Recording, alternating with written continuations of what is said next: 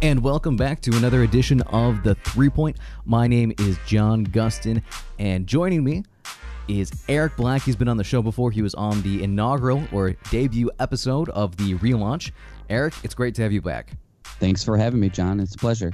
Now, today we're going to be breaking down, we're going to be going the next couple of weeks, going kind of position by position on the Pistons roster and discussing, uh, not discussing, well, discussing, and maybe sometimes there is a disgusting fit, but I really don't think so. There's nothing too bad that's sticking out this time of year for the Pistons. There's no crazy head-scratching signings. There's no ancient point guard on the roster that's just going to make you cry and, and weep for uh, just... praying for the season to end or praying for, for something to end. And it's looking like a solid squad. It's not the craziest high-end potential, but, I mean, it's not like the Pistons also had a ton of assets that they could use as well. So we're just going to jump right into it. Right now, the depth chart, as I'm seeing it, it's pretty straightforward. It's Reggie Jackson, Derrick Rose, Tim Frazier, and then a, a split between Bruce Brown and Jordan Bone as your more emergency fourth option. Yeah, that sounds about right to me. Um, I know there's people out there that sort of, when Rose signed, that thought he might start over Reggie, but there's really no no incentive to do that. You might as well play out Reggie, especially if there's even a, a, a smidgen of a chance that you might extend him next year, obviously. Um, and if you want to get good value for him, if you're looking to trade Reggie, obviously you don't want him, him on the bench. You want him playing at least thirty minutes a game. Um, I don't know. That's just kind of my opinion on that. I, I think it's pretty straightforward, too, because Reggie Jackson, uh, with the, the fit around the squad, you have multiple bigs. I mean, th- th- this is built around a two-system lineup of bigs. Instead of it being Greg Monroe and Andre Drummond, it's Blake Griffin and Drummond, which is a little bit more talented pairing, in my opinion, especially if we're considering where Monroe is just in the modern N B A. Uh, I don't even think he's signed after kind of bouncing between a couple teams last year. He's unsigned. With Griffin and Drummond, Griffin does have an inside-outside game, but, I mean, he still works best out of the low post. Drummond is your pick-and-roll forward. I mean, he he's going to be hopefully a rim-running center that you, you want to see high effort and energy out of. With Jackson, the fit there is better, in my opinion, just because he's a more proven three-point shooter over Rose. Rose last year was sensational because everyone got really excited over his shooting percentage, but that was for like the first half of the season, if that, where Jackson has at least consistently shown he can hit a three-pointer with consistency. Yeah, Rose last year, you know, thirty-seven percent from, from three, which is roughly about what Reggie shot last year. But for his career, I think Rose is somewhere around like a thirty percent three-point shooter. He's basically Russell Westbrook from the three-point line most of his life. Um, it's not really somebody... Uh, and like you said, John, second half of last year, he shot twelve percent from three um, after he suffered his injury. So maybe you could say, you know, the injury really slowed him down, and obviously it did. Um, he only played, I think, what was it, fifty-one games last year. But is counting on Derrick Rose to make outside shots a good idea? I'm not so certain it is. Um, and Reggie last year, Reggie shot, like you said, like I said, around the same percentage. But in wins and losses, he was a completely different player. Um, when the Pistons won last year, Reggie shot forty-five point three percent from the field and forty-four percent from three. And when they lost, uh, not so good. He shot thirty-nine point five percent from the field and thirty-one percent from three. Um, it's actually kind of weird. It's actually kind of the opposite for Derrick Rose. Last year when the T-Wolves won, he only shot twenty-nine percent from three. And in losses, he actually shot forty-three percent from three. So I'm not really sure what that means. I don't know if that means he well he took a lot more shots and losses, so obviously he had to he had to sort of create offense, you know. Um, other than Karl Towns, it's not like Minnesota has anyone else that um, can really create their own offense. What? And I suppose they're not a two max player yeah. team. You're telling me Andrew Wiggins isn't a star that deserves a max contract even before you see anything, and that, you know, maybe signing a player to a max contract saying, we know you're not a max player yet, but, you know, just keep working on it while we hand you this money, and you'll you'll prove us right that that wasn't uh, uh, that's not a star oh, player there. I mean, I suppose, you know, uh, they were, I wasn't Minnesota basically like, hey, uh, you're going to work on your skills, right? And he's like, yeah, sure. Uh, whatever. He, he got that money. I mean, he's paid like a max player, but honestly, at this point in his career, I think Derrick Rose is probably better at getting his own shot, even though Wiggins clearly is, has the athleticism, has the skill set, um, to, to potentially be able to do it. But Derrick Rose actually makes it happen sometimes. Um, I, I'm now actually on a weird mental tangent. Just while we're talking about point guards and things like that, uh, who had a worse contract, uh, Gilbert Arenas or Wiggins? And I think that that's going to be interesting because I'd have to look to see what the salary cap was at that time. And I think mm. Arenas took up a larger chunk of the salary cap, but overall value-wise, it might be Wiggins. I think it... I don't know. It was... Arenas was... Arenas showed offensive, you know, an offensive game that Wiggins, I mean, if Wiggins was even like eighty percent of what Gilbert Arenas was as an offensive player, he would, he wouldn't be this laugh. He wouldn't be this guy we all kind of joke about. Yeah, it was, it was a six year, one hundred million dollars. So that's like yeah. six. Well, yeah. I think tying the salary to him for six years was the bad idea, obviously, right? Yeah, it's sixteen million dollars I mean, in cap over six years on average, but you know, I, I don't know. I mean, the salary cap has kind of doubled, so it might be kind of conflated. But still, if we're putting Andrew Wiggins in a, a Arenas situation, just with how far that went. Anyways, we're we're going off of random tangents with that. But you're right. Derrick Rose did have to carry a bigger load as a scoring option uh, on uh, the T-Wolves because obviously Wiggins isn't that, and they, they didn't have anybody else. And so that would be the only thing I could assume that could count for that. That interesting correlation, I don't, uh, where if Rose is going to be jacking up more shots, I think it would be in a loss because especially if it's a bigger deficit or things like that, they're just going to give him the green right. light. I don't necessarily think that that would equate over from one season to another in terms of unless he's just such a rhythm shooter.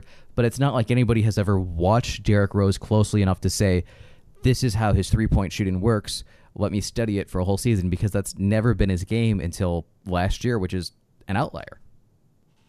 Exactly. Yeah. No, like I said, thirty percent for most of his career at the three-point line.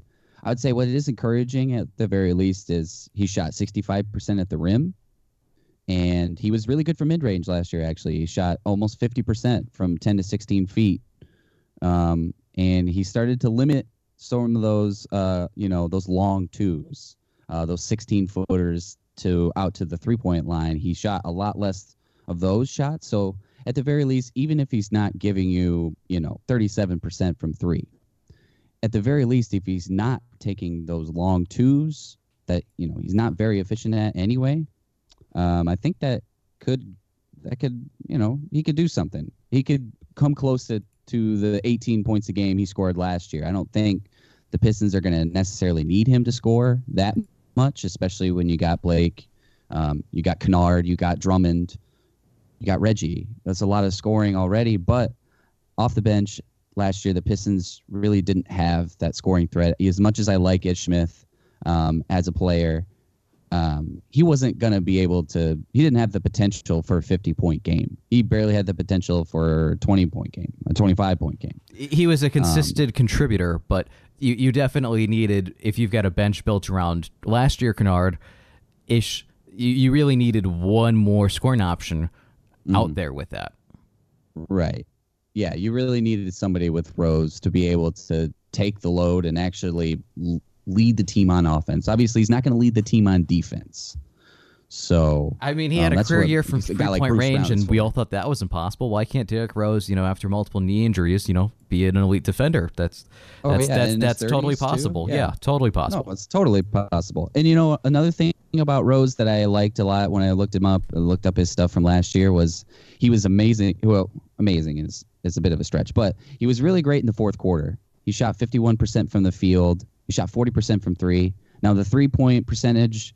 Um, he only shot forty-two attempts in the fourth quarter, so it's hard to say that's going to carry over. Like a lot of these three-point numbers, he didn't. He only shot about one hundred forty three-pointers last year, so that's not you know, Reggie Jackson made more than one hundred forty three-pointers last year. So it's very possible he, you know, regresses back down to that, closer to that thirty, thirty-three percent sort of area.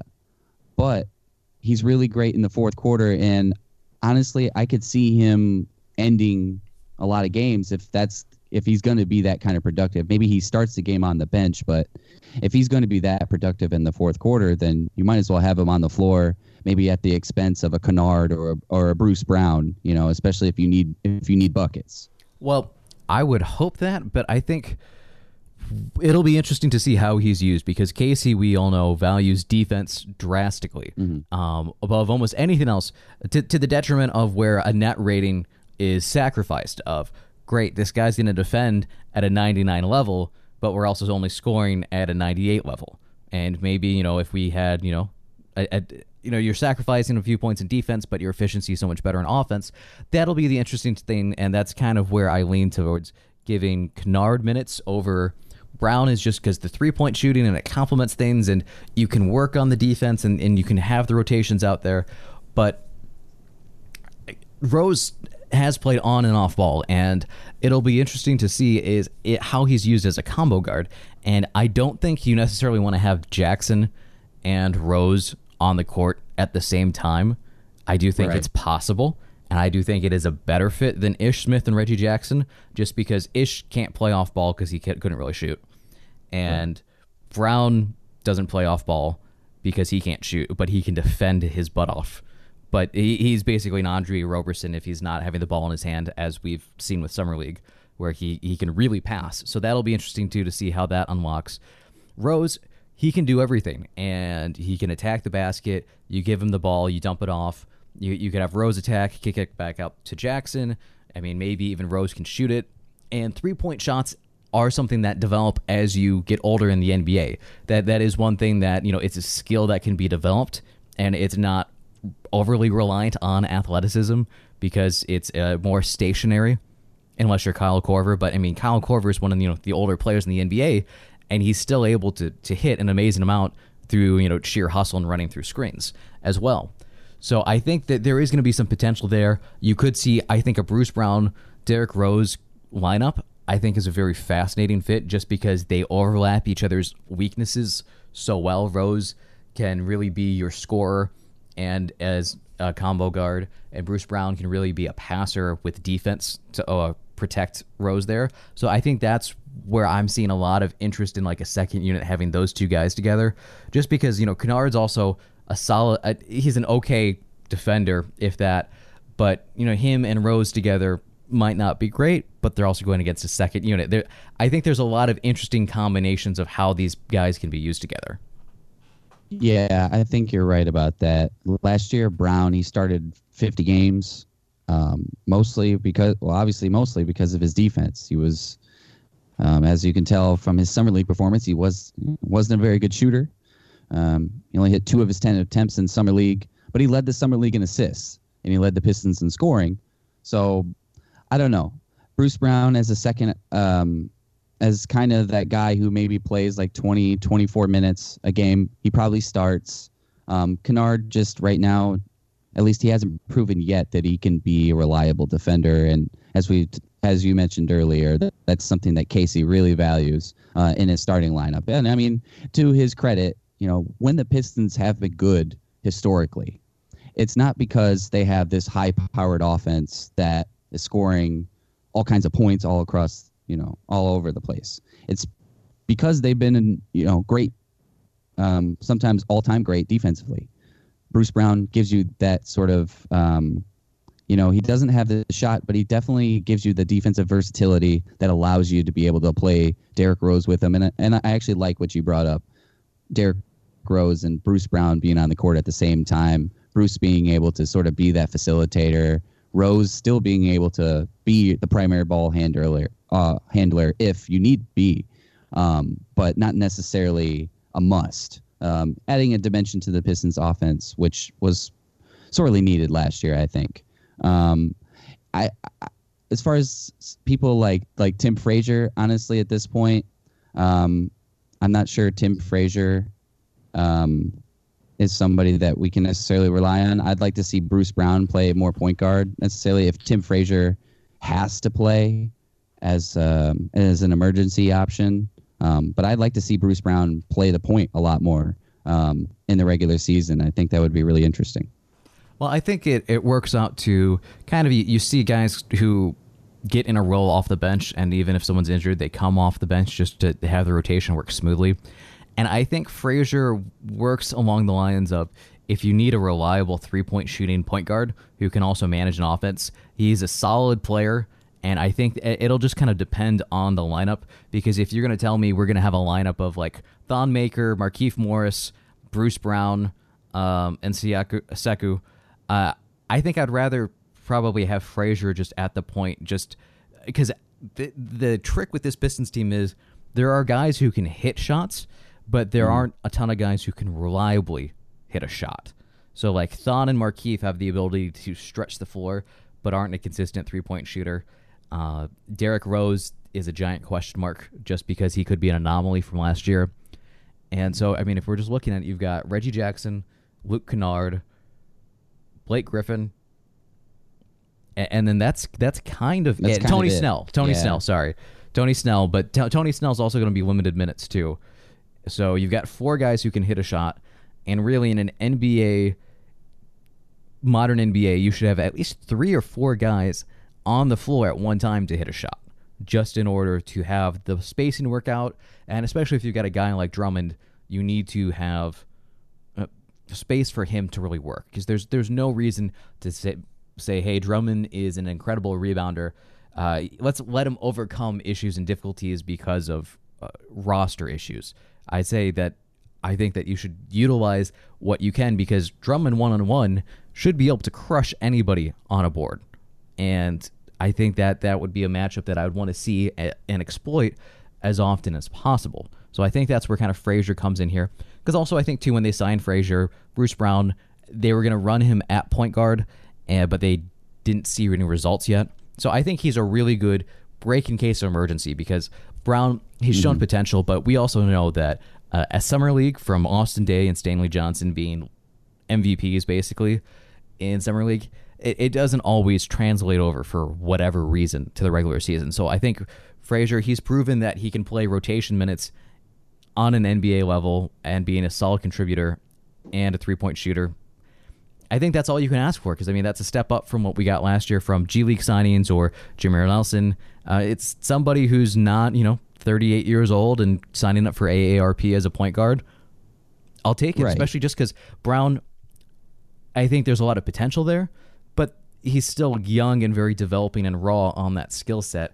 And the other question, too, is he did well with scoring, but last year his finishing was also highly inconsistent. Like, you see Brown, he'd drive, he'd go for a layup or a dunk, and the most memorable moments are him blowing it. So I, I wonder how much confidence can impact that. So, yeah, I think I think Frazier is your solid signing, especially just because it's not bad to have a third true option at point guard, uh, considering right. the injury history of both Jackson and Rose. Fair enough. Yeah. And honestly, they the Pistons need a lot of wing help. Bruce Brown more than likely needs to play at, at least the two, um, maybe the three next to to Kennard. Um, so it maybe I'm getting a little bit ahead of myself with Bruce Brown at point guard, obviously. Um, one thing I do want to see from Brown, I want to see him improve on corner threes. Uh, he only shot thirty-five percent from corner threes last year, which isn't that great, and twenty-eight percent overall from three. But like we've been talking about, Brown is a significant upgrade uh, defensively, especially over somebody what we had last year, Reggie Bullock. Um, at this point, got to be pretty glad that we went that we pivoted from Bullock and went to Brown, um, especially with the news now that Reggie Bullock had surgery on his back.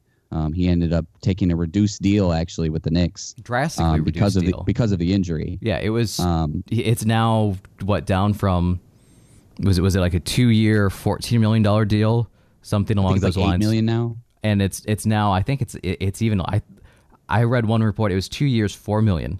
Like it's, okay, yeah. it, it seemed to be a drastic cutback, and I liked yeah. Bullock's defense.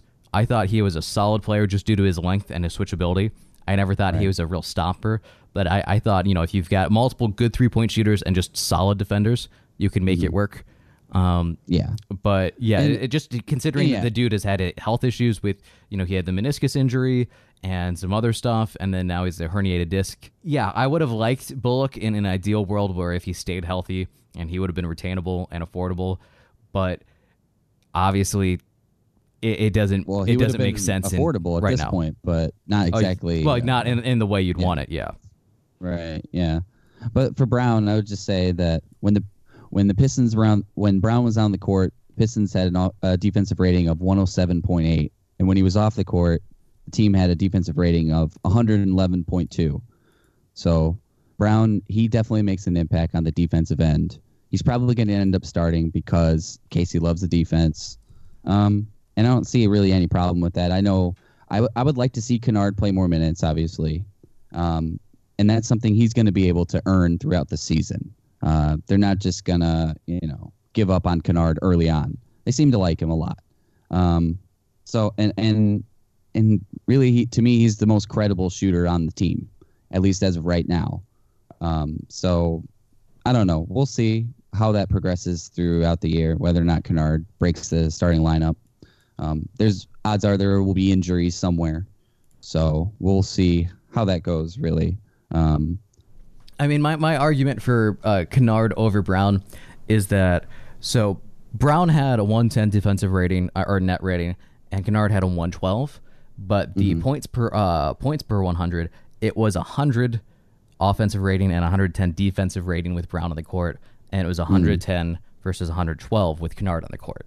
So that that's where I say that you're you know you're sacrificing just a little bit there on defense for your offense, and that's where I think uh, yeah. that comes into play. And I think too, I mean, the starting unit last year with the Pistons just initially as constructed, I think didn't do a lot of favors with people. If you've got, you know, Stanley Johnson out there getting major minutes, and Stanley Johnson and Bruce Brown sharing the court at the same time, that's that that's lethal. That that's a toxic situation for anybody to be in for their plus minus rating.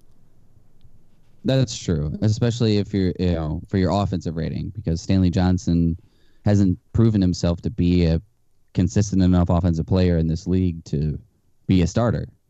Um, and they got a lot better um, on offense when they brought in Wayne Ellington um, at the deadline. So I.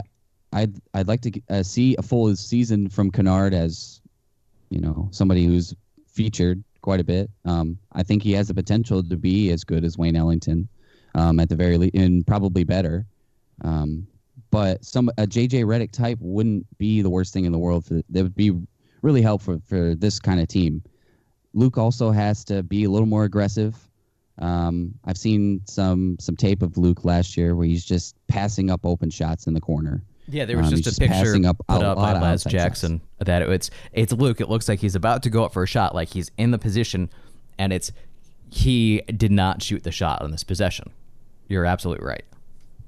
Yeah, and that's that's something, you know, when you when you play with a on a team that has legitimate star power now with Griffin, Drummond, Reggie Jackson, maybe not a star, but somebody who's been entrenched in the league for a long time.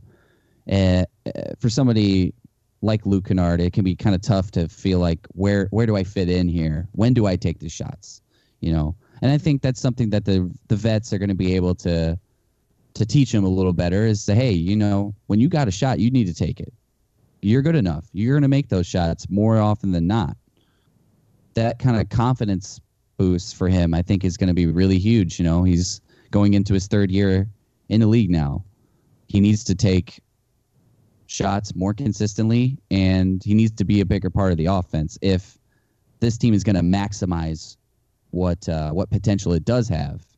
Obviously, the Pistons can't this year didn't have any cap space. They didn't have too much room to sign too many people. They got Rose, they got Markieff Morris, um, but otherwise, their main source of improvement is going to have to come from within, from internal developments, from players just getting better.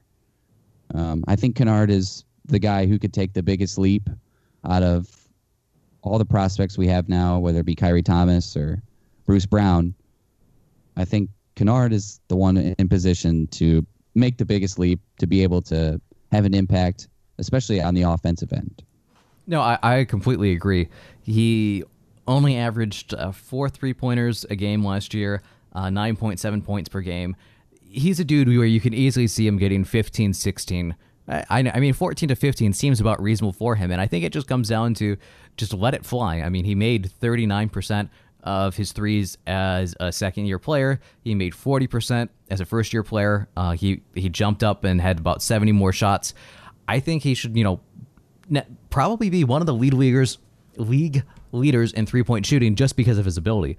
I mean, even if it's, you know, thirty-nine percent, that's still way, way more efficient than almost any other shot the Pistons can get from anybody else. If he's got a shot, he's on the three-point line, a defender's not directly in his face, he needs to just let it fly. And I think I'm hoping this year maybe with just uh, Rose able to apply some pressure, uh, healthy Jackson, and, and maybe one more year of confidence, that Kennard will be more aggressive. Because I think that was one thing we saw last year too, when he would kind of go back and forth between the first and the second unit. You'd see that maybe he, he wouldn't really shoot it when he's on the first unit, but the second unit, he'd be a little bit more assertive. And I think he was trying not to take shots away from guys like Kennard and Jackson and things like that. But if you're an efficient guy, just do it. And I think you're right that hopefully the, the coaching up will just say, you're out there, hit the shot. And you also have uh, swapping out Ellington and uh, Johnson, if we're just talking about guys who would maybe be eating up other shots. Snell's not the right. same level of player. He's not going to be taking that many attempts compared to Ellington, which, yay, you want him taking all those attempts, and Johnson, which is just, you get maybe one out of every eight, one out of every ten games where you'd go broken.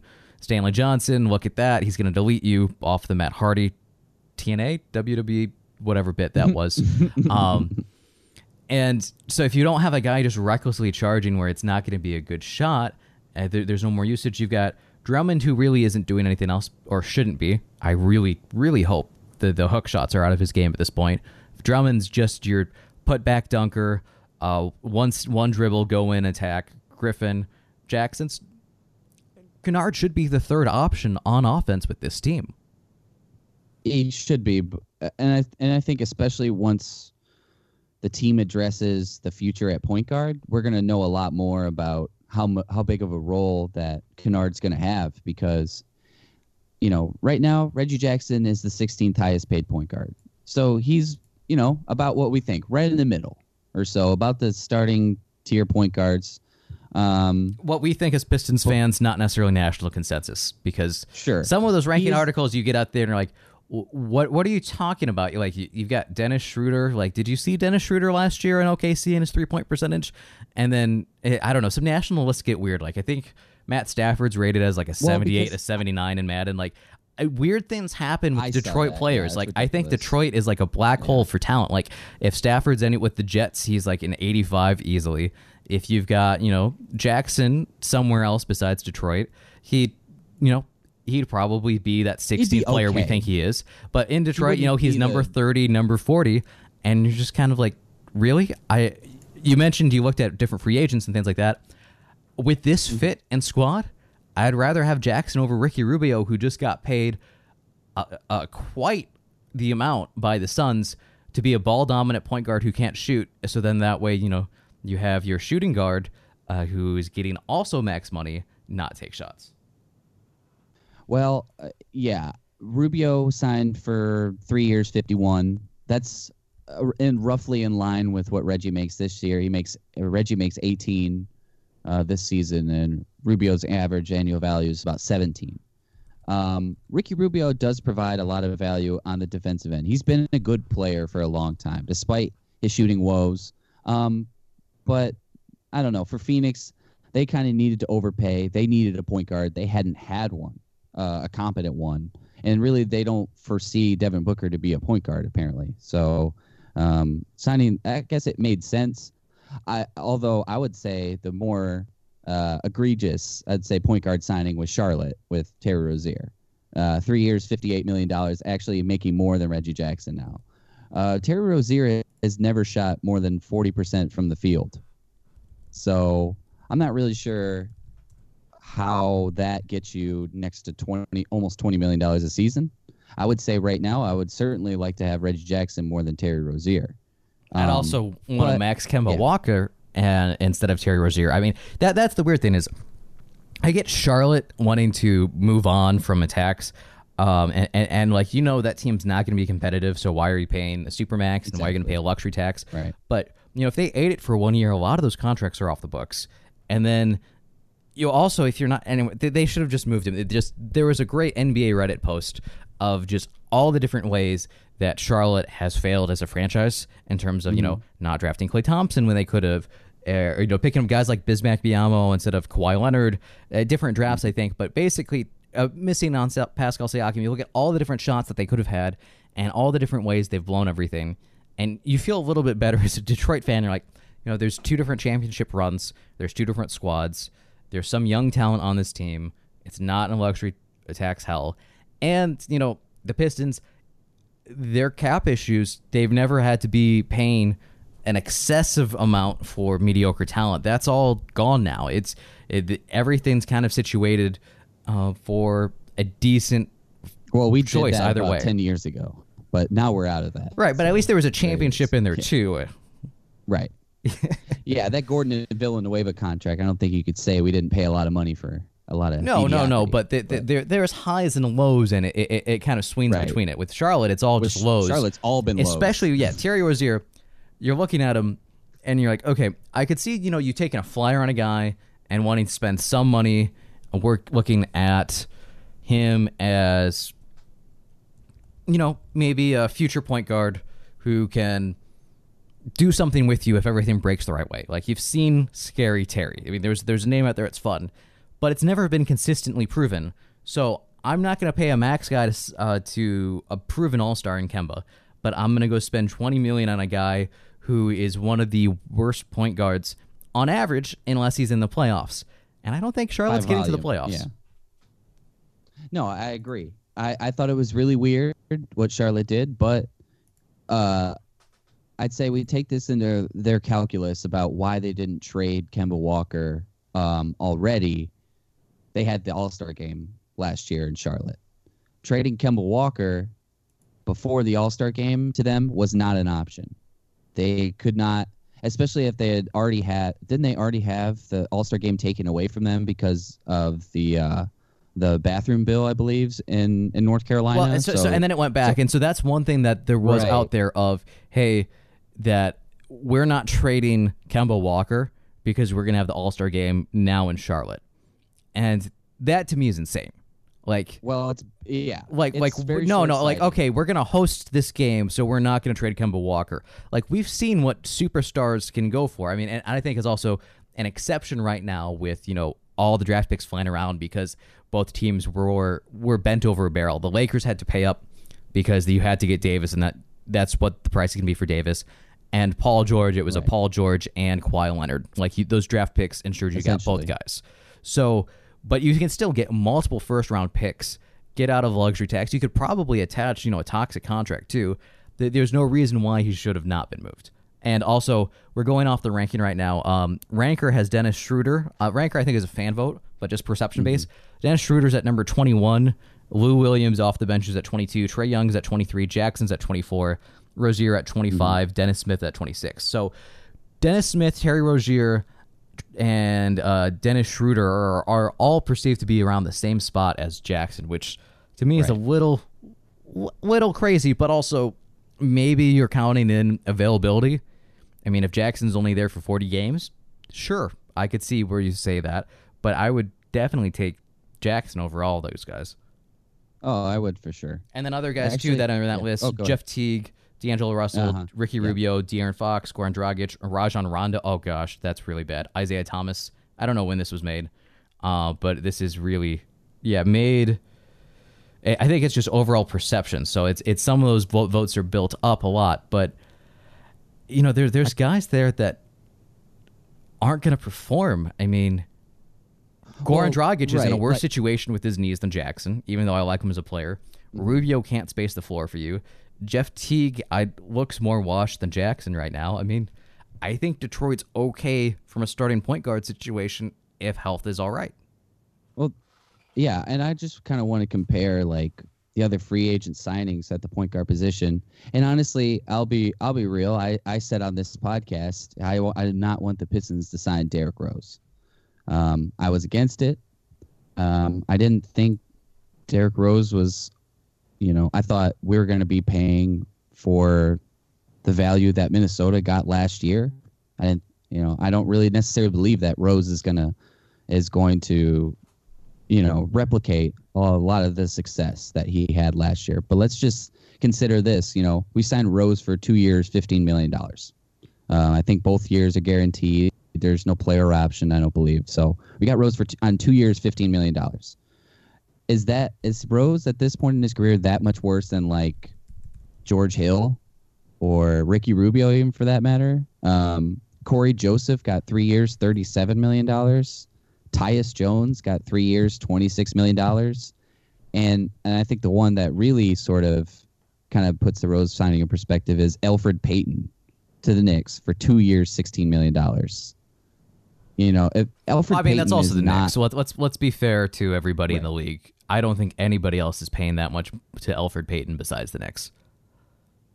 Or, that's fair. So maybe that's just the Knicks. No, problem, I do like Alfred Payton. He's making more money than Derrick Rose. Like, that's. I mean, that's, I like Alfred wow, Payton, but, but if I have to look off of last year's performance, I'm taking mm-hmm. Derrick Rose. Right, of course. Well, because Payton just has zero offensive game at this point. He, he's, but even somebody like somebody like Seth Curry. Now, well, Seth yeah, Curry that's, went that's to Dallas for four years, thirty-two million dollars. Th- that okay, Obviously. yeah. Dallas made some weird moves of, hey, we're gonna dump Harrison Barnes for cap space, and our right. big sign we we signed Boban and Seth Curry. Like they they really. And, and Porzingis, I guess. Well, yeah. yeah, but they didn't need to move Harrison Barnes for Porzingis. Right. Like, they tried right. to open up max cap space, and they didn't do anything with it. Like, even, like, really. uh, you know, uh, uh, a Bo, uh, Bogdanovich down in Dallas, or, you know, just signing somebody along those lines. And I think Harrison Barnes wouldn't be a perfect fit and the value, so that's interesting. But Dallas kind of kicked the can down for two years, which they can because they have a young core. So that works exactly. all right for them. Yeah. But yeah, and that's, Pay- why, and Payton, that's why I liked what the Pistons did this this summer, because they they didn't do that at all. They gave people short-term contracts at fair prices. You're not overpaying for anybody. Markieff at three point six is is pretty good value. You know, even Derrick Rose, for what I'm seeing on the open market this year, two years, fifteen million dollars is pretty decent value. And you're really not setting yourself up for much, you know, cap. Uh, you're you're going to be able to either trade those guys or wait till they expire and be able to use that cap space that they open up um, once that twenty-one twenty-two summer comes around, um, and all they have is probably Drummond and Blake Griffin on the books. Right, and and that's that'll be an interesting thing. So I think we'll go two parts here because this does impact cap space directly, and we're this is a, the pseudo point guard podcast. One guy who would completely nuke cap space. Well, there's two guys who would nuke cap space, but one of them is not viable, especially if you in any way consider the feelings of your best player, which is Blake Griffin. So Chris Paul in no way should be coming to Detroit. Like, I think if it was anybody else, like with a different name but Chris Paul, I would maybe think on it if it was you're getting him for bad contracts. But with that said, the the background, and there's a supposedly a very negative relationship between Chris Paul and Blake Griffin.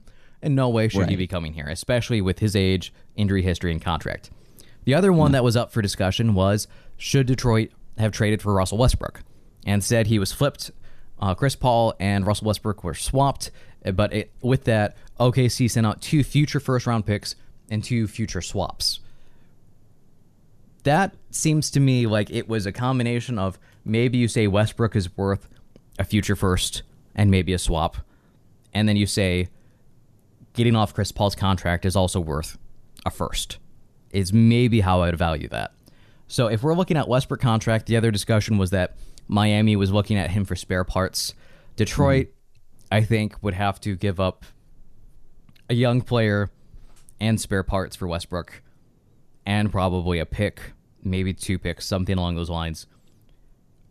Yeah, how do you feel about this? How, yeah, yeah, how do you feel about this trade? Are you glad Detroit did not jump in there, or do you think Absolutely. that Detroit should have maybe looked to see if they could have got Westbrook? No, absolutely. I'm so glad Detroit did decided not to go, quote, all in, or the, I wrote about this for Pistons Powered, uh, Piston Powered, but essentially the rationale behind the Westbrook trade was why not? And I, I don't understand how people missing are missing the why not. Westbrook, com- I don't see how in the modern N B A com- uh, pairing Drummond and West and and and Blake Griffin with a guy who's by volume the worst, probably the worst three point shooter in the history of the sport, um, is a good idea. I need or to now compare it to Josh think, Smith because well, I'm really curious. What's that? I need to now compare his shooting to Josh Smith. Oh, it's it's it's bad. Russell takes a lot of threes and doesn't, and he makes some of them at about a thirty percent clip, maybe about twenty nine percent. Yeah, no, it's year. it's not good. It's not good. No, it's it's really bad, especially considering his position. Like normally, point guards are the team are the guys on your team that can actually shoot three pointers uh, at a reasonable rate. Um, Russell does not do that. Um, you are then stuck with four years, one hundred and seventy million.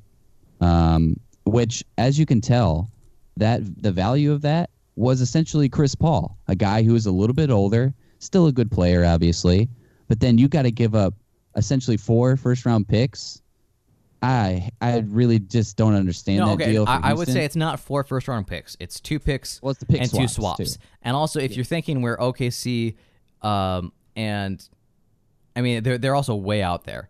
But let's say they're both competitive teams. I don't think the pick swaps are nearly going to be an issue if both teams, if we say Morey continues to just be a wizard with the the Heat somehow, and or not the Heat, the Rockets, the Houston Rockets. Rockets. Yeah. And O K C, they have enough assets now because they own all the future first-round picks for every draft. They should also be a good team. So I think the pick swaps, not really a danger. The The first-round picks... Yeah, but did, like, wh- did where's a fir- really... where's a late first round pick worth? And I think that's kind of where it comes down to is that it's an argument of where do you view a late first? Like, because a guy, for the most part, maybe you could get a good player in the high twenties, maybe. If you get it drafting a guy around thirty, most likely you can find someone on the replacement for a mid level, if that, and. So I think that's where you could say it's like, look, I can wheel and deal. I can buy second-round picks if I need a body in there. You can mm-hmm. hit on a second-round pick maybe just as well as you can as a late twenties. That seems to me like an interesting prospect. Is I, is I'd how agree, how do you value but... picks? And I think that's really what it comes down to. And uh, where does it come to for Detroit? And uh, with the team that's you know got salary implications, you need as much cheap talent as you can get and to develop, and you're just trying to maximize it. If you are a team that is competing now or for the next couple of years, you don't have time to bet saying, I don't know what this guy can actually do at any level. I'm taking up a roster spot. I'm taking up a couple million dollars that I could, you know, put towards a minimum and pick up a guy like Austin Rivers or things like that who would be able to contribute more now. And so I think that's the thing. And two, uh, we've seen it with Brooklyn where I've been kind of pushing for, like, I think actually Brooklyn... they didn't actually screw themselves over as much as we've seen maybe with these other picks where Lakers, they're trading out all their picks. LeBron's going to get old really quickly. It, it's, mm-hmm. you know, he's only got, what, one more year on his contract after this. He might decide to retire, be Dwayne Wade, and like, look, I'm going to compete until I can't compete at my high level, and then I'm out. And then you just have Anthony Davis, and it's the Pelicans all over again. Whereas the Nets, they were able to go all in, compete really, really hard, and then they went all out and got back all their assets quite easily by taking on toxic contracts and making smart moves. Is, isn't that great, too, that the Nets are probably going to compete for titles before the Celtics do? I just think that's great. Yes, if we're just I giving mean, N B A conversation. Some Celtics slander. I I just don't like what Danny Ainge has done with, you know, hey, Al Horford, opt out, or, or you know, things like that, or I T, we're not going to take care of you. And it's just, I understand it from a business perspective, but everybody's just been talking so long for Boston of Boston has all these assets. They have all these assets. And the best thing Boston has done has been Scary Terry going off in the playoffs and I T going off in the playoffs. They, they've not done, you know, Anthony Davis isn't an option. Trading for Kawhi Leonard, Paul George. None of those things have gone through. And at some point, I think you just have a bunch of assets and it doesn't do anything. Well, right. It's like, yeah, you can have all these draft picks from the Nets, and I'm sure the Nets wish they had been able to pick, you know, during that time. But it's like, when are you going to cash in? Uh, you know, they theoretically, that team, they could have had Kawhi Leonard last year if they just gotten rid of Jason Tatum. Like, it could have happened. They could have absolutely made that trade. I think Boston suffers from what a lot of fans suffers from, unfortunately, which is the tr- like, oh, we have all these assets. We like them so much. We o- we value them more than anyone else, and don't even realize that no one else like like yeah, Jason Tatum's really good, but if you don't trade him before people start to get the book on him, start to realize that he's, you know, maybe not going to be the next Kobe Bryant.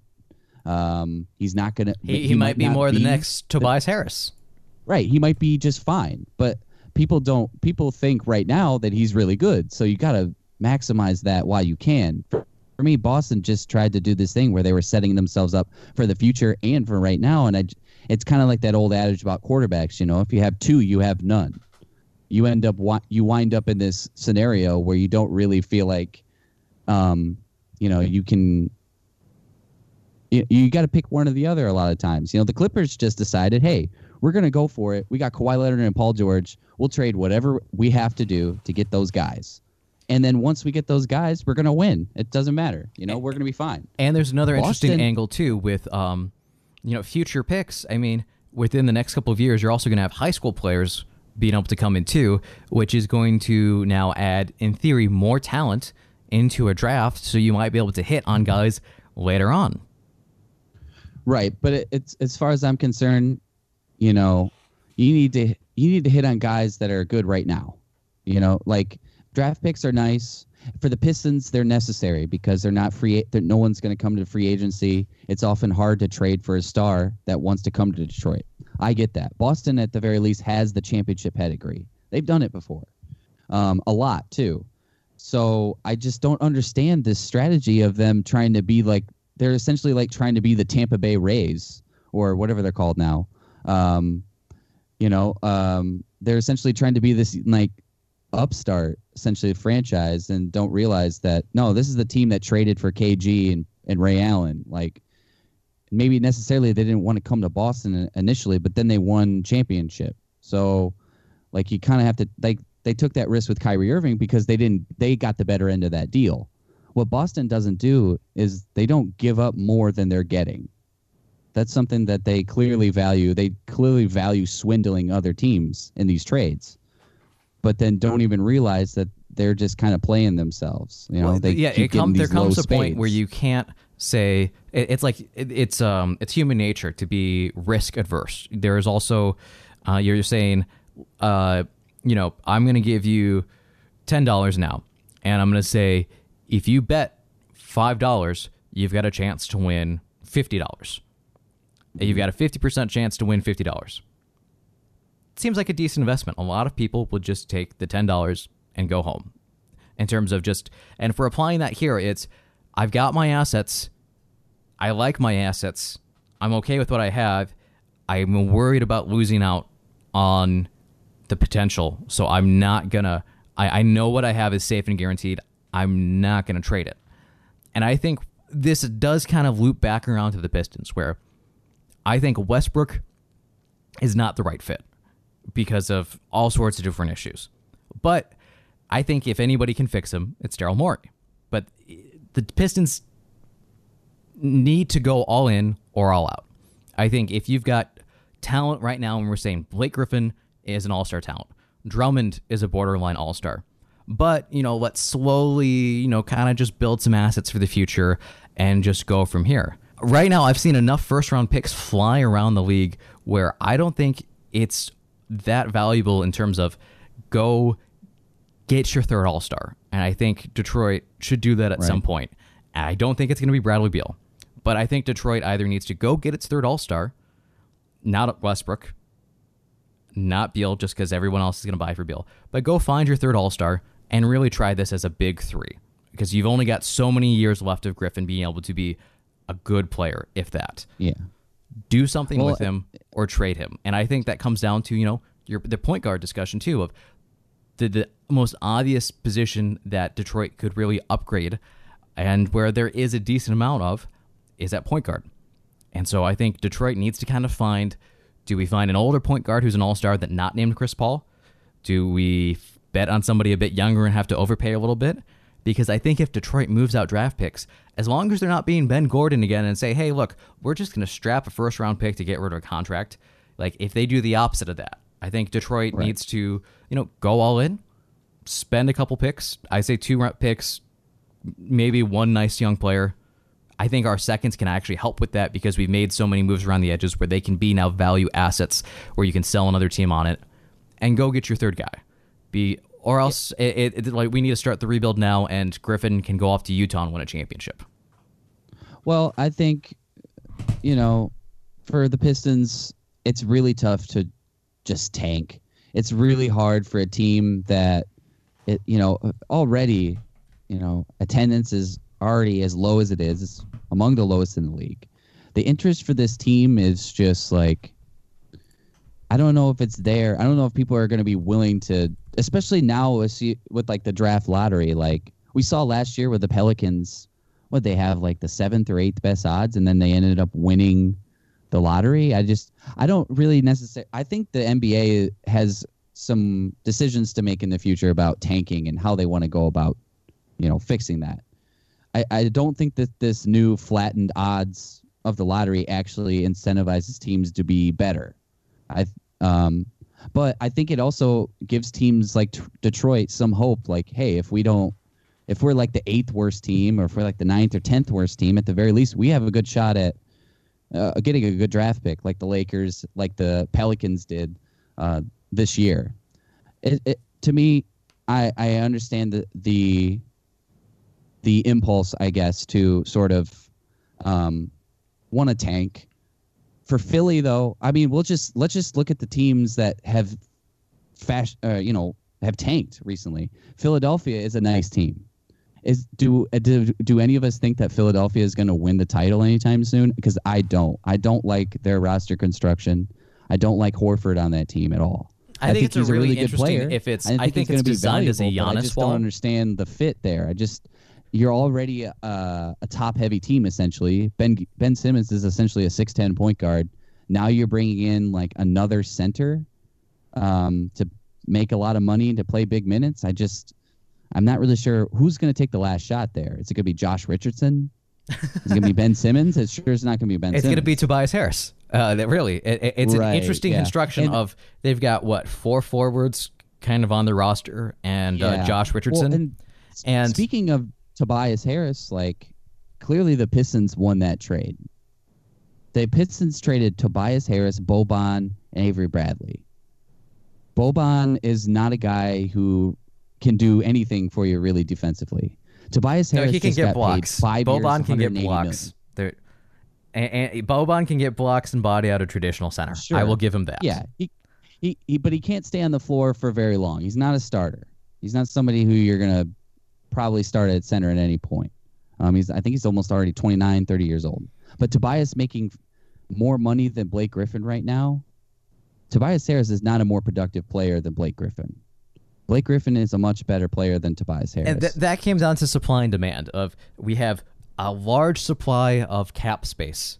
We have a very, right. very large supply of cap space that then devalues it across the league because so many teams had a lot of money open for this year because Uh, this was a lot of teams had moved around their bad contracts from twenty sixteen. They've, they made a lot of moves. They've opened up cap space. And then you had a lot of teams like, all right, well, it, like the Knicks. Like the Knicks are like, well, we missed on Kevin Durant. Let's go sign Tobias Harris. Things like that. And where it's they decide to just re-sign their own guy, and they paid a market value rate, which overinflated a solid, a good player, but not a great player. And I think that's what happened there. And that contract's probably not going to age well. And it's got so many more years on it compared to Griffin, where it's like, I'd rather have Griffin's current contract than Tobias Harris's contract easily. Absolutely. Yeah. And they got, they're going to be paying Tobias Harris for a long time to be like the third or fourth option. Well, it'll be interesting to see because I don't, I agree with people out there that I don't think a Ben Simmons, Joel Embiid is a real long-term fit. And I think that no. comes up to, um, you know, if, if maybe Embiid gets really hurt and then you're screwed, mm-hmm. and then you've got at least Simmons as your insurance. Which is a real possibility. Right. But if Embiid seems to be solid, you need to move Simmons. It just doesn't work. So maybe it's kind of like the whole Blake Griffin of we keep the asset and we can move him for something. So yeah, that's the thing is uh, 76ers, uh, they, they can tank. They also lead the league in attendance. Uh, Mavericks are number third in attendance, which is bizarre. But I think at the Pistons, they can tank. Like the Hawks are worse in attendance than them. But I think the Hawks are going to be a fun team to watch the next couple of years. And I think that's what you can do is maybe if you're not going to be an, a great team and if you need to rebuild, make it fun. Get some exciting young players in there who can help energize and be a building block long term. Yeah, yeah. No, I, I, I agree. It's just at this point, I don't know what Blake Griffin really gets you on the open market. I don't really know what Andre Drummond gets for you on the open market. Probably a late um, first. I would say maybe late a late first, first as a rental for get, Drummond. Yeah. And then Griffin maybe like get a, value for that. I think Griffin you can probably get back a first, maybe a couple seconds, or maybe like a young developmental prospect. And so it kind of depends on what you're valuing down the road. Is are you thinking that you want to open up that cap space to take back other bad contracts to get more assets? Like just because the timeline doesn't work out of if Detroit needs to develop young talent just because they've hit a ceiling, Griffin's not going to, unless you're thinking, you know, Griffin should be your mentor guy. I, and I don't think that's where he's at in his career. Yeah. Yeah. No, they need to maximize around him right now or, or, or tear it down. I, I just think the team's going to take the route of maximizing it.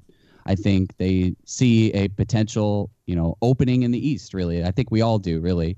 Um, with Toronto losing Kawhi. And, and honestly, to me, all the teams on the top of the of the East got worse. You know, Philly, I think they got worse. I think getting rid of Jimmy Butler is going to hurt them in the long run. I think Jimmy was their best player in the playoffs. Um, and I don't, and maybe Ben Simmons actually ends up taking a three this season, but I don't, I don't see them, I don't see them improving really. And they lost J J Redick. That's, I think that's another really big thing, big loss for them. So I think the Pistons see an opportunity to make, you know, a conference finals, make a second round, you know, do something to make the fan base feel like they're moving in the right direction. Yeah, because I, I would agree that Milwaukee, they lost Brogdon, but he's a solid player and he wasn't even there for half the playoffs. But Milwaukee's number one. Toronto lost Kawhi. 76ers, they lost Redick. They lost Butler. They have a fit there that's questionable. Celtics, they lost Kyrie and Horford. They got Kemba. So, I mean, that's still a slight decline. The Pacers, I mean, they, they've got injury questions, and they lost both. Um, they got Brogdon, but he's not the same usage guy as Bogdanovich, who really carried the team.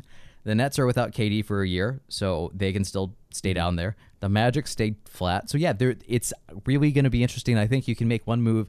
Maybe you're not going to beat the Bucks, but you can make a really deep run if you do something. And that that's where I think the the question will be. So in your ideal, what's the best and worst case scenario for the point guard position with the Detroit? I think best case scenario this year, on, on unless we see some, you know, all-star, disgruntled all-star wanting out of a certain scenario or a certain place before the trade deadline, I see the best case scenario being riding it out this year with Reggie Jackson and Derrick Rose. I think that's, as far as a one two tandem in the N B A, that's passable. That's good enough for right now. Uh, in the future, you're going to need to build around somebody. Um, I'm not really sure as to who that's going to be, if, it's that, if that's going to be in the draft. I haven't really looked at the point guards in the free agent market next year, but I think uh, it's that that's not probably good. It's the Fred VanVleet, and that's it. Yeah, see, I wouldn't want to throw a bunch of money at VanVleet either. VanVleet's a nice player. I think he's one of those guys that is going to come back down to earth during the regular season, and you'll see why. You know, he's just a nice player. He's not necessarily a guy you want to throw twenty million dollars a season at. So I don't know. If for the Pistons, it's the the worst case scenario, I guess, is either, you know, Rose or Jackson gets hurt, and it derails our entire season once again, which is, I mean, still a very big possibility. Rose missed a lot of action last year. He missed thirty games. Jackson's missed time in the, in the past. He obviously played all eighty-two last year, but if Tim Frazier's going to have to play a lot of minutes, I, I don't I don't foresee that going very well necessarily. If he's if he has to play, you know, backup for twenty games, let's say. Let's say Rose misses twenty games. You know, I think that could be the difference between a few wins here and there, and I think in the Eastern Conference that really means a lot. I think Frazier has probably the same potential as Bino Udrih, and I think that's, you know, just a solid, even-keel point guard, which I think Detroit just has not had after they've had an injury at one or two the last couple of years. So right. I, I think that the the loss there of one of those guys won't be drastic, but it will definitely cost them a few wins. So I think it it's really the the point guard position to me is, I mean, outside of, you know, Griffin getting hurt or things like that, I, and I think Griffin, you know, he played all the games. Drummond's pretty durable. Griffin's durable. Um, Wing hasn't been really a position of help or hindrance the last couple of years. There's a billion shooting guards on this roster. So it comes down to the point guards, and the point guards either make this team, you know, a top four seed, or we're out of the playoffs by a couple games because of injuries down the stretch or inefficient play. And that's, that's a really scary thought, just that there's so much uh, unpredictability with the most important position in the N B A, really. Yeah, and in basketball in general, I mean, basketball seems like the most predictable sport. We all thought before the last season that the Warriors, hands down, were winning the title, and then they didn't. You know, it, it, it, the possibilities are, especially with the Pistons. What's frustrating with them is the last few years is they they often get off to really good starts. They are like the end up being the third or fourth best team in the conference for the few, first month or two, and then January hits, February hits, and then it's just it's downhill.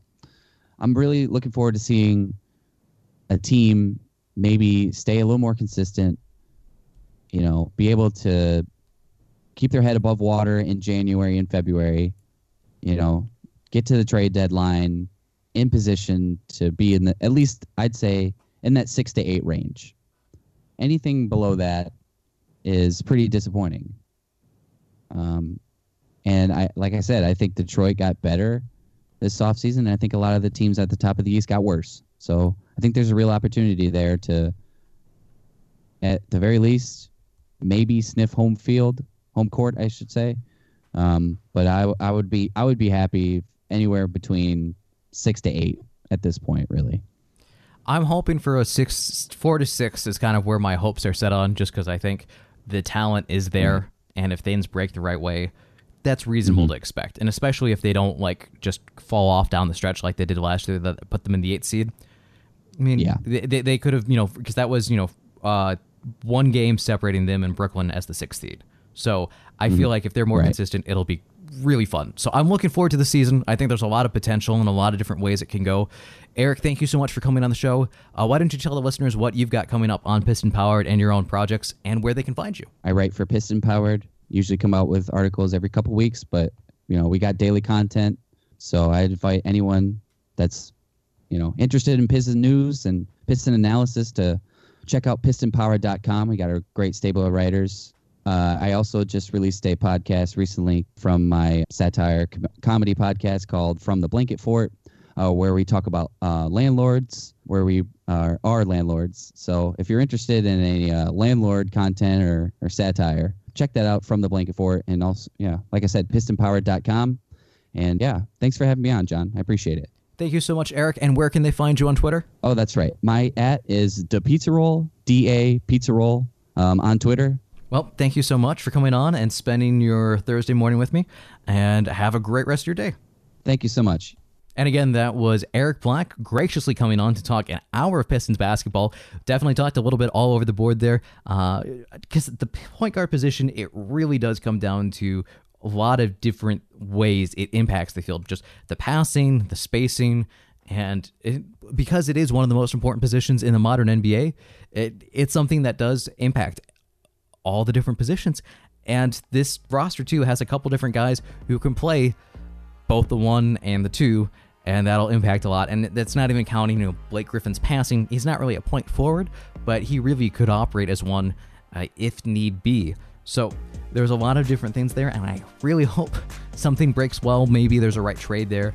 maybe Jordan Bone or Bruce Brown becomes a really reliable, maybe not superstar, I don't quite see that potential in there, but a really good player. Uh, I think that's also a little doubtful, but I think there's a lot of different ways the season can break in a good way for Detroit, especially with the point guard situation, whether they make a trade, whether you see growth, or whether Rose just goes off for fifty-point games and, you know, rubs it in Chicago's face. That would be fantastic.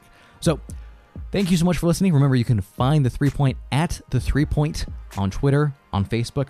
Like and share the post there. We got a twenty dollars giveaway coming out Monday. We're going to select one person who likes or follows the page on Twitter or Facebook and then shares the most recent podcast posts. If you do both of those things, you are entered into the drawing, twenty dollars free Amazon gift card. Instead of me spending money in advertising, I am just going to give the money straight to you guys and say that you guys, you know, can help me out. I really appreciate it. So thank you to Eric Black for coming on. Uh, next week, we are going to talk Pistons shooting guards, Kennard, Brown a little bit more, and then Kyrie Thomas, Galloway, the potential there, uh, and then maybe even Svi, because he kind of breaks as a two and three. So thank you so much for listening, and I will talk to you next time.